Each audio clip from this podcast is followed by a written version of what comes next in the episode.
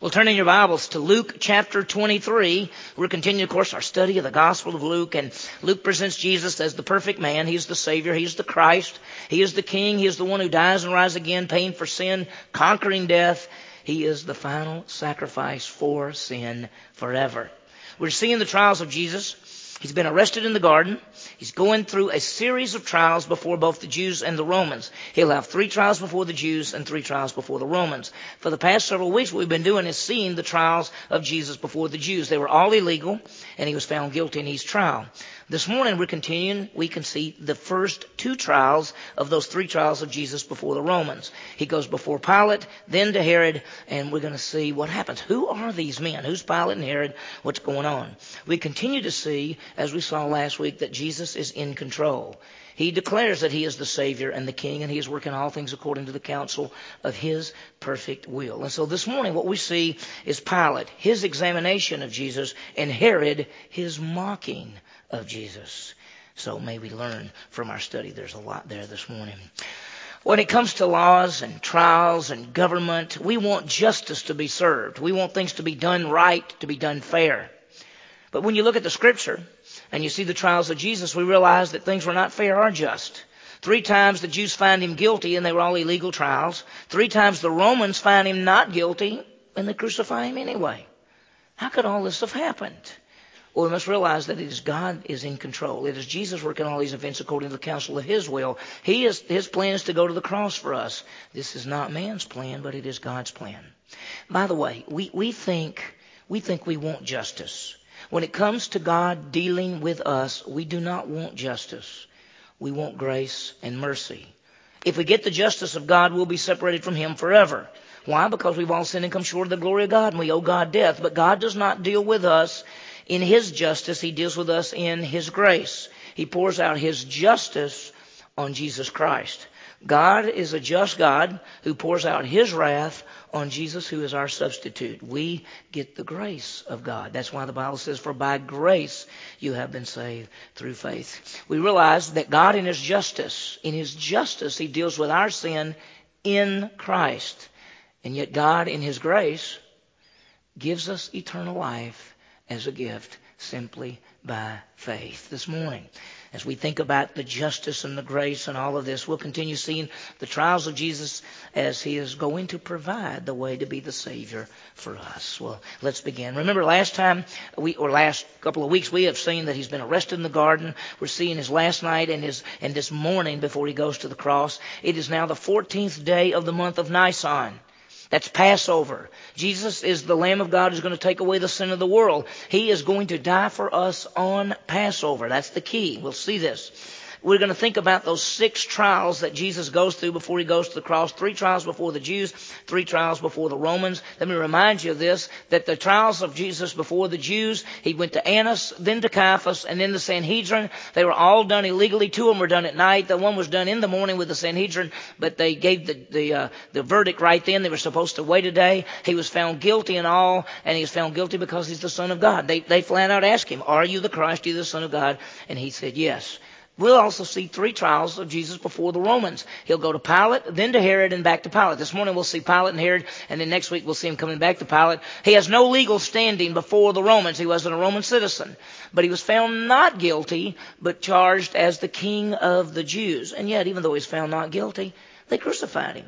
So it's very, very powerful. In the last several weeks, we saw the, these two trials, uh, the two trials before the Jews. He was arrested at night, taken to the house of Annas, taken to Caiaphas. They want him dead. They have to wait till the morning, of course, to bring together the ruling body. Chapter 22, verse 66 says, When it was day, the council of the elders of the people assembled, both the chief priests and the scribes, and they led him away to their council chamber. That's what happened. So they got him up and they tried him, and the question was simply put, Are you the Christ, the Son of God?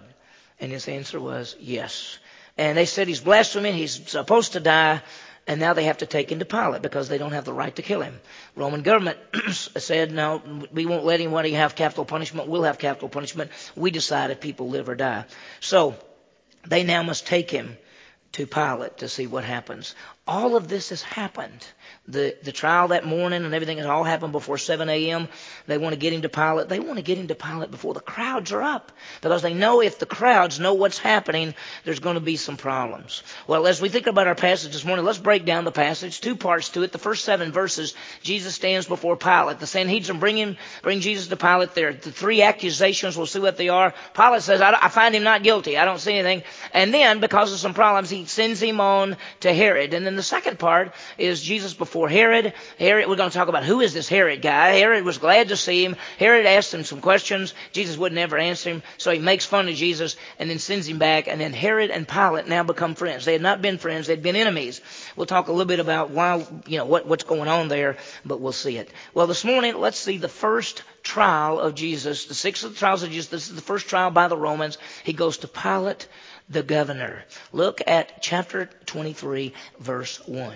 Then the whole body of them got up and brought him before Pilate. Now the whole body, of course, is the council, the Sanhedrin, the 70 men who ruled the nation of Israel. They were called the elders. They were made up of Pharisees and scribes and Sadducees. The Sadducees had the less number, but they were the richest ones. They were the wealthy ones, and they were the high priest. So the priest made up that they had sort of the control, and the high priest himself was the, the leader of the Sanhedrin.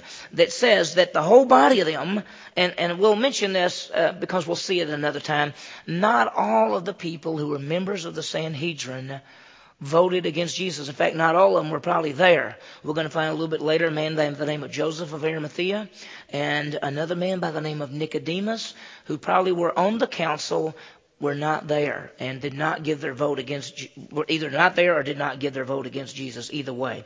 They brought him before Pilate, the council, the Sanhedrin, the ruling body of Israel. They have found him guilty, but they don't have the right to put him to death. They must take him to Rome. Rome would be the ones to put him to death. They could not kill him. They needed Rome to kill him. Now, why did they want to kill him so badly? Let's think about it. First of all, he had rebuked them over and over. They would come up, they would ask questions, they would do things, and he would make them look foolish. Not because Jesus wanted to make them look foolish, but because what they said, Jesus would come right back to them and they had no answers. He has already cleansed the temple. He went in there two different times. The beginning of his ministry and the end of his ministry. He's gone in there, turned over the tables, ran people out. That made them very mad, as I told you last week, that the high priest and his family got a great deal of money from the people who were selling in the temple. So they didn't like that. He taught with authority. They didn't like it. When they would teach, people would go, yeah, that's fine. When Jesus taught, they went, We've never heard anybody speak like this. And it angered them so much that Jesus had this authority and uh, the religious leaders did not. This is another reason why they wanted him dead. The religious leaders did not want to lose their positions of responsibility. They were so afraid that what was going to happen is that Jesus would cause an uproar, the Romans would come in, and they would take away their positions. That's why Caiaphas said it's expedient that this one man die for the nation. He was saying, this guy's going to cause an uproar. It's going to hurt all of us. It's better that this guy dies so that we get to keep our positions and everybody's fine. And then the last reason they wanted him dead is that he claimed to be God. And not only did he claim to be God, he is God. And all the things that he did just proved it. And, and when they said to him, Are you the Christ, the Son of God? He said, I am. Well, He's been found guilty before the Jews because he claimed to be the Son of God. They're going to take him to the Romans, and as we talked about last week, if you take him to the Romans, it won't make any difference if they brought him before Pilate and said, This man claims to be God, because Pilate wouldn't care. Because the emperor himself was God, there were gods in every household, they had all kind of gods, so just because somebody said they were God, they don't care. So they knew that the Romans wouldn't care about that. But what would the Romans care about? Well, the Romans would not want somebody to want to be king. Uh, you can't usurp the authority of the emperor, so that's what they're going to try to do. They're going to bring some charges against him in that way. Notice what it says. Then the whole body of them got up and brought him before Pilate. Now, who is Pilate? We always call him Pontius Pilate. He was the governor of Judea. He'd been appointed by Rome. When Rome took over, they put in that position in the southern part of Israel and Judea. They called a prefect, and he was the governor. He actually he was the fifth governor uh, of, since they'd been there. They already had now. This is the fifth one who had come into that region. Now let me tell you, ruling the Jewish people was not an easy thing. They, uh, they had their religion as they, as the Romans would look at it. They got their religion. They're weird people. They do things differently. They don't like us. We don't like them. We've got to keep them subjugated. So anybody that was put in that position, like Pilate, he had his, he had his hands full because he did not want to offend the Jewish people and call all kind of uproars because the more uproars that caused, Rome would eventually come and just say, you can't be governor. You can't handle these people. Get out. So he didn't want the uproars. He wanted to keep the Jewish people happy, but he had to keep everything in charge. So he was the ruler of that part of the world. He ruled from AD 26 to 36, only 10 years. He had the power of life and death. His headquarters was at a place called Caesarea. Caesarea by the sea. Was by the Mediterranean Sea. That's where he lived. And what he would do is, of course, come to the, to the big city of Jerusalem. He came to Jerusalem at special events. This is feast days for the Jews. Passover, unleavened bread, first fruits. All of those feasts were coming together. And so he came because there were going to be thousands and thousands of people in Jerusalem. He came because he wanted to make sure there was peace. Now, if you've ever studied the Bible, most of us, as you study the Bible, you know the story of Jesus, and you've heard of this man, Pilate, and Jesus before Pontius Pilate. Pilate was just, just greatly disliked by the Jewish people. Uh, he allowed banners, Roman banners, to be taken into the temple area, which uh, a Roman banner taken in the temple area was blasphemy for the Jewish people because it had symbols on it. And they said, we don't have symbols. Don't bring any symbols into our temple. And he allowed them to be brought in there. And some people were killed and there were all kind of problems. And, and so he's caused problems in the past. The best that we can tell from history that around 36 AD, he had an argument somehow and got in crossways with the governor of Syria and he was banished. Rome came in and removed him from his position. Now, some history tells us, you know, when you read things, some say that he committed suicide. We don't know anything about that. But the Jews have come to him very early in the morning. They're waking up the governor. Waking up the governor with their problems. And Pontius Pilate's going to be awake, and, and you can see him coming. There's a whole bunch of religious leaders out here. They've got a man. They want to talk to you. There's a problem. Here's what happens, verse 2. They begin to accuse him, saying, accuse Jesus, We found this man misleading our nation, forbidding to pay taxes to Caesar, and saying that he himself is Christ, a king. So they come and they have charges, and there are three charges that they bring about Jesus. First of all, they say that he misleads the nation, that he is discouraging them from paying taxes. He said, don't pay taxes. And that he claims he is Christ, the king. Now that was the three charges.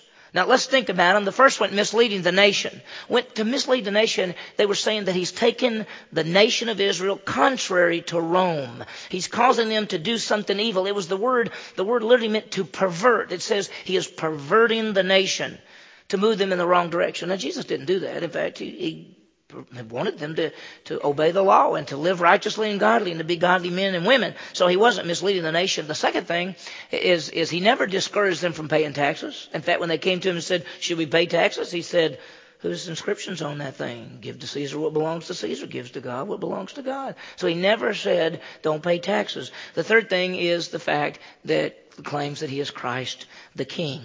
Now, to mislead the nation, who knows what that means? To not pay taxes, the Romans would be upset about that. If they could prove that, it might, they might put him in prison. They might put him to death. Now, the last one, to be a king, that would be in opposition to the Caesar, to the emperor. That would be a rival to the throne. If he's saying, I'm worthy to be the king of the Jewish people, I'm going to rule them, and Rome needs to leave, well, that could cause a lot of problems. And the Romans could say, if you're going to do that, we're going to put you to death. Well, as I said, he was not leading the nation astray. He did talk about paying taxes, and he his kingdom. This is what when, because when you read it, Pilate says, "Are you a king?" And he says, "Yeah." But Pilate didn't go, "Hello, so you're trying to take over the government?" Pilate didn't do that. He walks back out and said, "I don't find the guy's guilty at all." And so he understood that Jesus wasn't talking about that he's about to try to overtake and rule the Roman government and remove them out because he understood that Jesus said, My kingdom is not of this world. And the truth is, at that point, Jesus' kingdom is not of this world. He's going to come as the King of Kings and the Lord of Lords in the future. Pilate actually looks at the Jews and said, Listen, I, I, you take this man, judge him by your own law, because he understood it was a religious argument. That's what he was figuring out.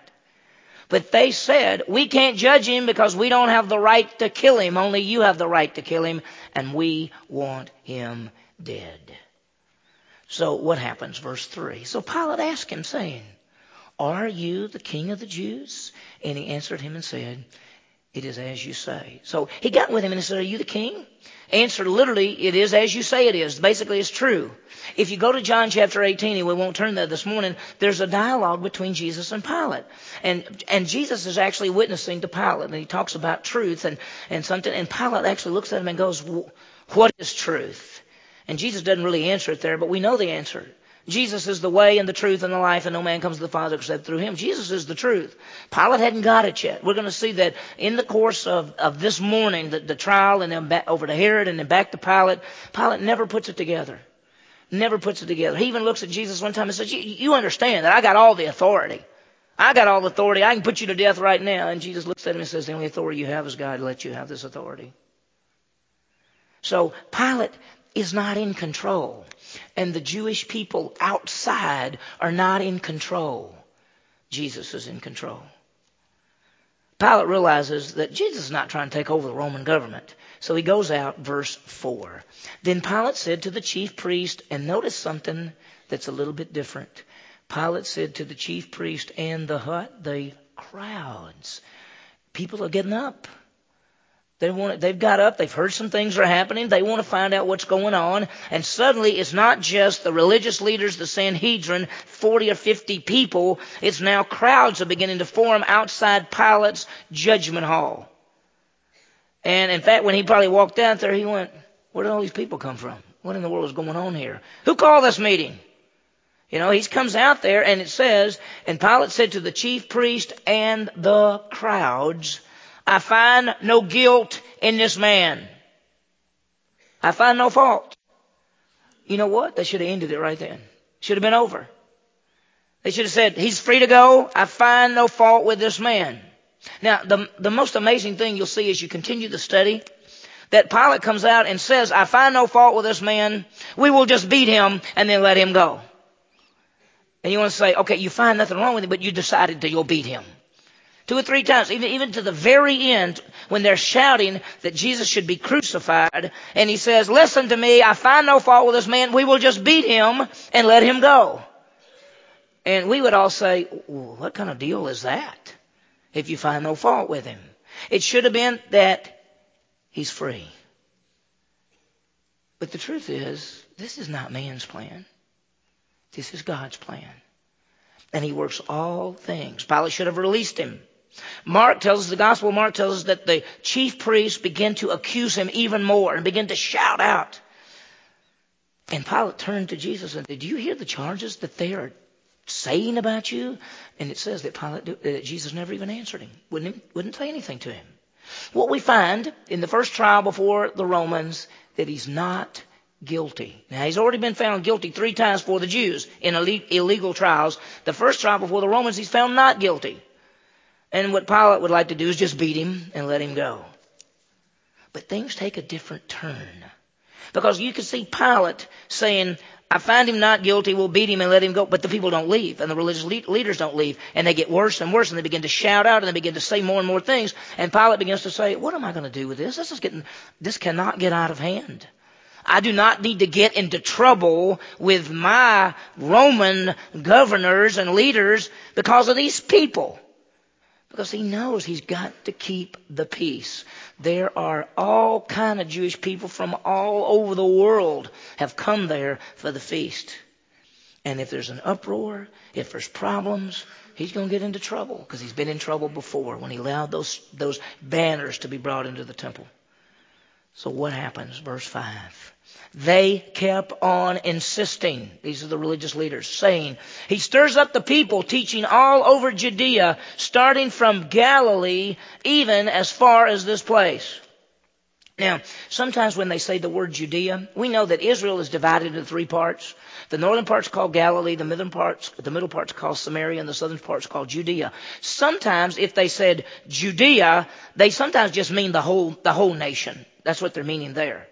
But most of the, many times they can say well, he's from Galilee, he's from Judea, he's from Samaria.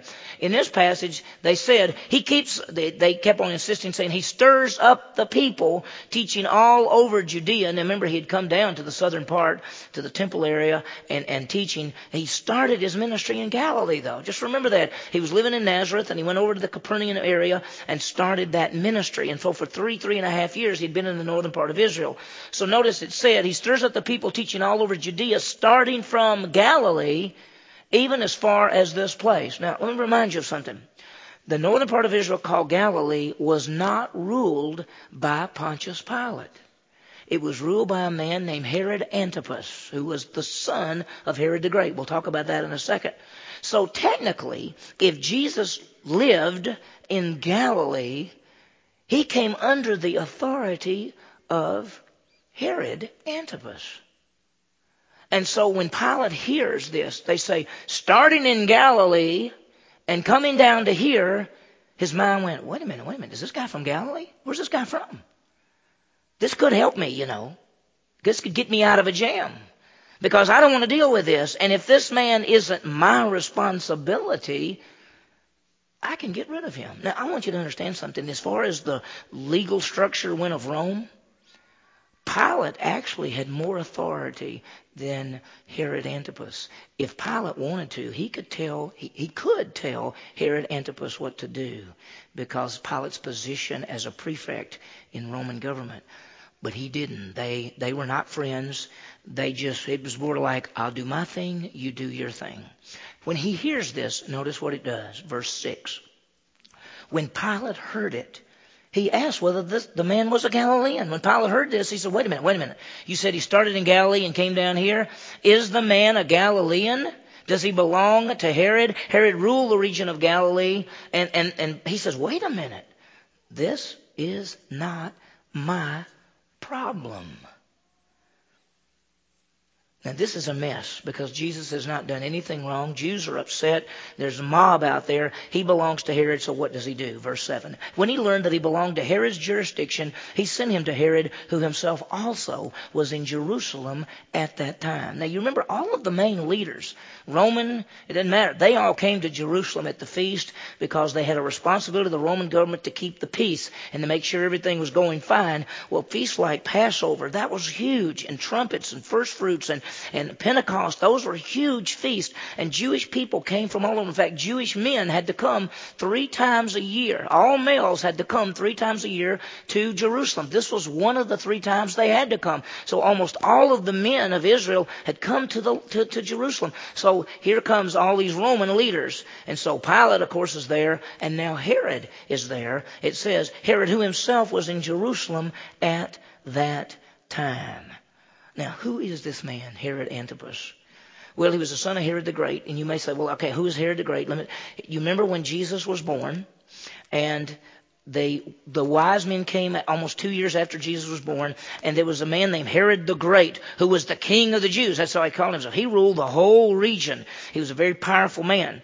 The wise men are the ones that came and came to Herod and said, Where's the one born king of the Jews? And this Herod the Great said, Wait a minute, I'm king of the Jews. Ain't nobody to be born king of the Jews. What are you talking about? And they found out, and so that's why he sent them to find Jesus as a baby, and he would kill him. Of course, being warned, Joseph was warned by an angel in the dream, and they left, and Herod got mad because the wise men did not come back, and so he is the man, this man's daddy is the one that killed all the boy babies two years old and under. Now, this is his son named Herod Antipas.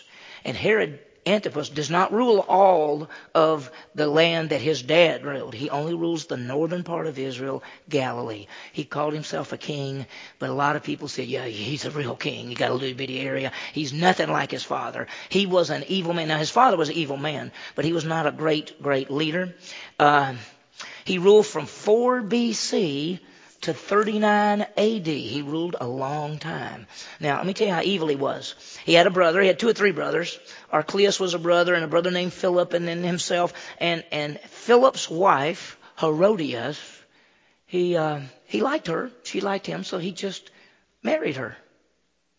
Took her from his brother Philip. Philip was not near as strong as Antipas. He had a little bitty area. John the Baptist, when he was alive, when Herod Antipas took Philip's wife, John the Baptist said, That is a bad thing.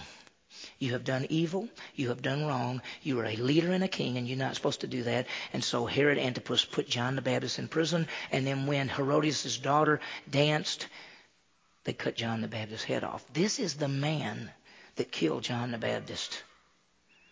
And so they're going to take him to Herod. Herod's wanted to see Jesus. He's heard a lot about Jesus because most of Jesus' ministry was in Galilee, was in Herod's jurisdiction. So everything that was going on, he knew all about it. So now we're going to see the second trial, Herod. Herod was glad to see Jesus. Why? Number one is that Pilate sent him to him. And for Pilate to send Jesus to Herod was a sign of respect. You can see Herod going, You're telling me that Pilate sent this man to me?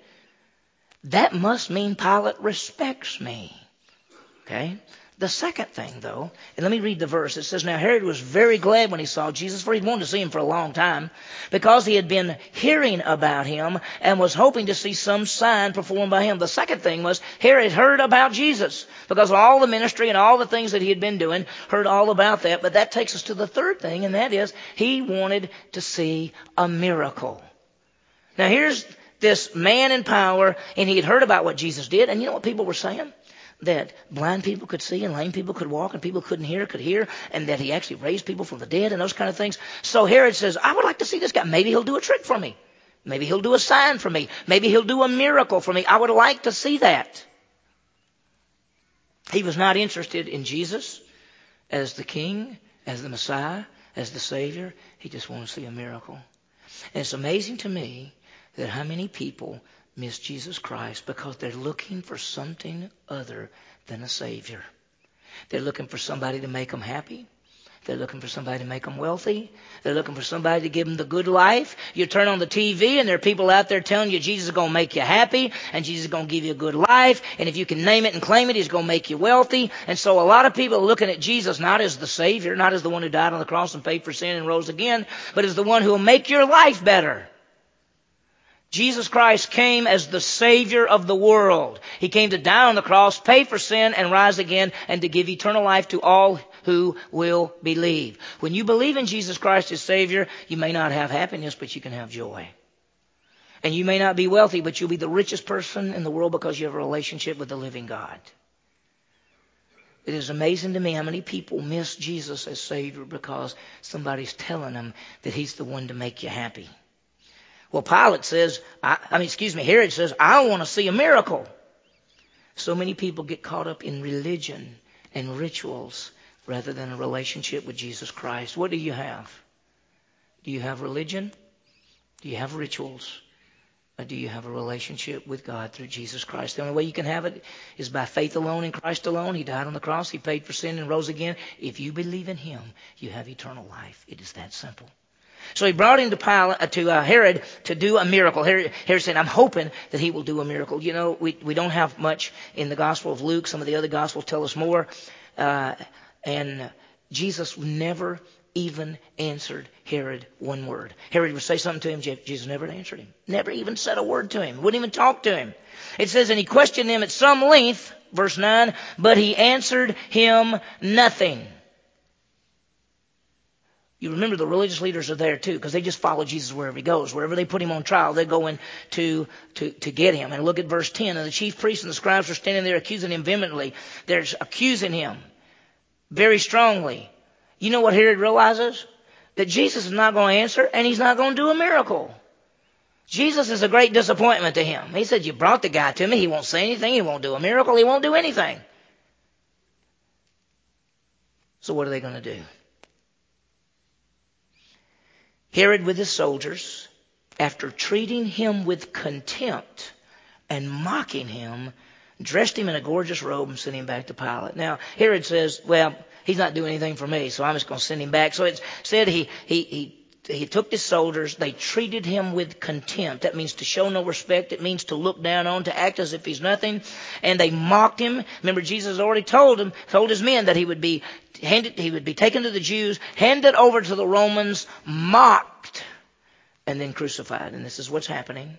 And then it says they dressed him in a gorgeous robe. The word gorgeous there is the, is the Greek word for bright. It means a shining type robe. It was a very beautiful, expensive, shining robe. Sometimes Romans had those robes for, for people in political offices, people who had high positions. They would take a robe like that and put it on them to help them stand out. What Herod is doing is making fun of Jesus by saying, okay, so you're some kind of king? Here, let me give you a good robe to put on if you're some kind of king. And so he's making fun of Jesus and he sent him back to Pilate. Trial number two is over. And before the Romans, he's found not guilty again. He is sent back. First two trials for the Romans, not guilty. Pilate and Herod, they should have let him go, but they didn't. Look at the results in verse 12. Now Herod and Pilate became friends with one another that very day. For before they had been enemies with each other. They became friends. Herod and Pilate, we don't, it doesn't really tell us why they weren't friends. We know it's their positions. Uh, Herod didn't like Pilate, Pilate didn't like Herod, but from this point on, they became friends. They'd been enemies. But, you know, I think Herod said, you know, he respected me enough to send this man here, and so that means he, he respects me and likes me, and then he sent him back to Pilate, and basically it's saying, I'm going to show you respect because I will give him to you, and I'll let you have the final authority, even though he belongs to me. I will let let you, Pilate, have the final authority. Now, that's not what Pilate wanted, but it looked good anyway. And so they became friends because they had been enemies. Two trials, two not guilties, but it's not over. Next time we'll see the third trial. Jesus, what are we saying? Jesus goes before the Romans. First trial, of course, Pilate not guilty. Jews want him dead. Second trial, Pilate sends him to Herod. Herod mocks him and declares him not guilty. And both Pilate and Herod now become friends. Let me give you some applications, some things to think about as we think about the passage. First one is just remember that Jesus is Savior and King. That's who He is. In fact, a, he is the king of the Jews, and he's the king of kings and the Lord of lords. He's the king, first of all, of the Jews. He told the Jews he was the king. He told the world he was the king. He told the Romans he was the king. He told the Sanhedrin and the high priest, everyone that he is the king because he is the ruler. Now, think about Jesus' life for just a second. It, there are really three parts. You think that his birth and childhood and baptism, because that whole first part was his preparation. We saw him being born, we saw his early childhood when he was 12, and then we saw the beginning of the ministry when he was baptized. Then most of the ministry was in Galilee. The whole, the next part of his life, all of that, basically three, three and a half years was in Galilee. And then the last part, he comes down to Jerusalem. We call it the Passion because this is where he is arrested, he is tried, and he is crucified, and he goes to the cross cross. In a sense, that's a, a simple life of Christ. But as, as you put it, He is the Savior and the King. He is the King of kings and the Lord of lords. And one day, He will return to this earth as the King and rule in righteousness and justice. Now, a thing I want you to think about, number two, is remember uh, that Jesus did nothing wrong. I mean, everything that the Jews accused him of, it was true. I mean, if they said, well, he's claimed to be God, well, that's right. He is God. All their trials were illegal. The Roman government found him not guilty. The Jews found him guilty because they wanted him dead, but he was the perfect Lamb of God who takes away the sin of the world. He is the Lamb without spot and without blemish. He is the only one that's able to be our Savior. And just remember this. If they crucified Jesus, who was the perfect human being, what will they do to you? If you identify with Jesus Christ as a believer in Jesus Christ, and if you stand for Him in a fallen world, you should expect, as Jesus said, if they persecuted me, they're going to persecute you. If they hated me, they're going to hate you. When you stand for Jesus Christ in a fallen world, you should expect opposition. They're coming after you. The third thing, C, is that Jesus is fulfilling his plan, and his plan is to be the Savior. He is going to the cross. His plan is to die and rise again, to be the Savior and the substitute. And so our application really is to trust in Jesus Christ as Savior. We're the guilty ones. In 1 Peter 3:15, He died the just for the unjust to bring us to God. And I've said this many times, and I know most all of you in this room, but if there's anyone in this room who has never understood the salvation message and that maybe you thought that it's going to church or some rituals or, or being baptized or trying to live a good life or doing something, I want you to understand that Jesus is the Savior, not you.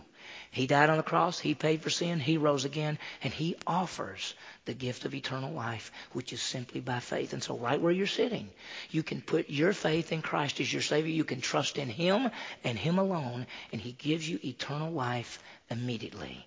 I hope and pray that everyone in this room, when you walk out these doors, every one of you would say, I have trusted in Christ. I know I have eternal life. By the authority of the Scripture, when I trusted in Jesus, He immediately gives me eternal life. I hope and pray all of us know that. May we trust in Jesus Christ as Savior, knowing that He is the sinless Savior and King. Let's pray. Heavenly Father, what a passage. Thank you for these great truths, Lord. We remember that Jesus is the Savior. He is the King. He's the King of Kings and the Lord of Lords. He announced that. He told it. He made it very clear to the Jews and to the Romans. Lord, we realize Jesus did nothing wrong. He is the spotless Lamb of God who died and rose again for us. He fulfilled His plan so that all who believe in Him will not perish, but have everlasting life. Thank you, Lord. We ask this in Jesus' name.